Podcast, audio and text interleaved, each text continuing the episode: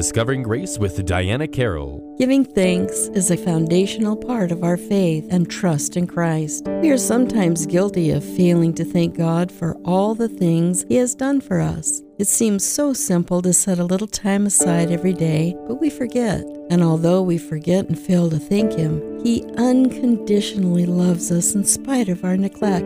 The Apostle Paul is outstanding in reminding Christians to be thankful to God for all things. We are to be thankful for our salvation and the work that Christ has already begun in and through us. It is important to keep this thought in the forefront of our minds that we may not forget to express our gratitude to Him for His exceptional life, excruciating death, and extraordinary resurrection.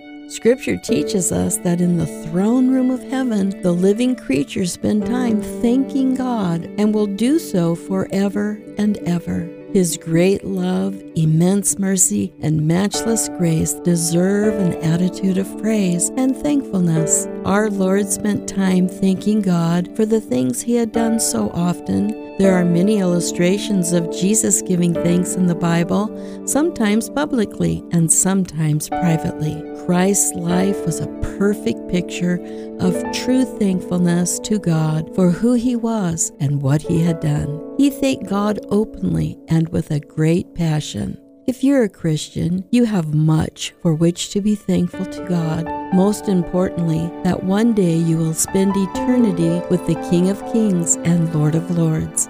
May your eyes be open to see how important it is for you to be thankful for all He has done for you. This has been Discovering Grace with Diana Carroll. To learn more, visit Diana's blog at dianasdiary.com.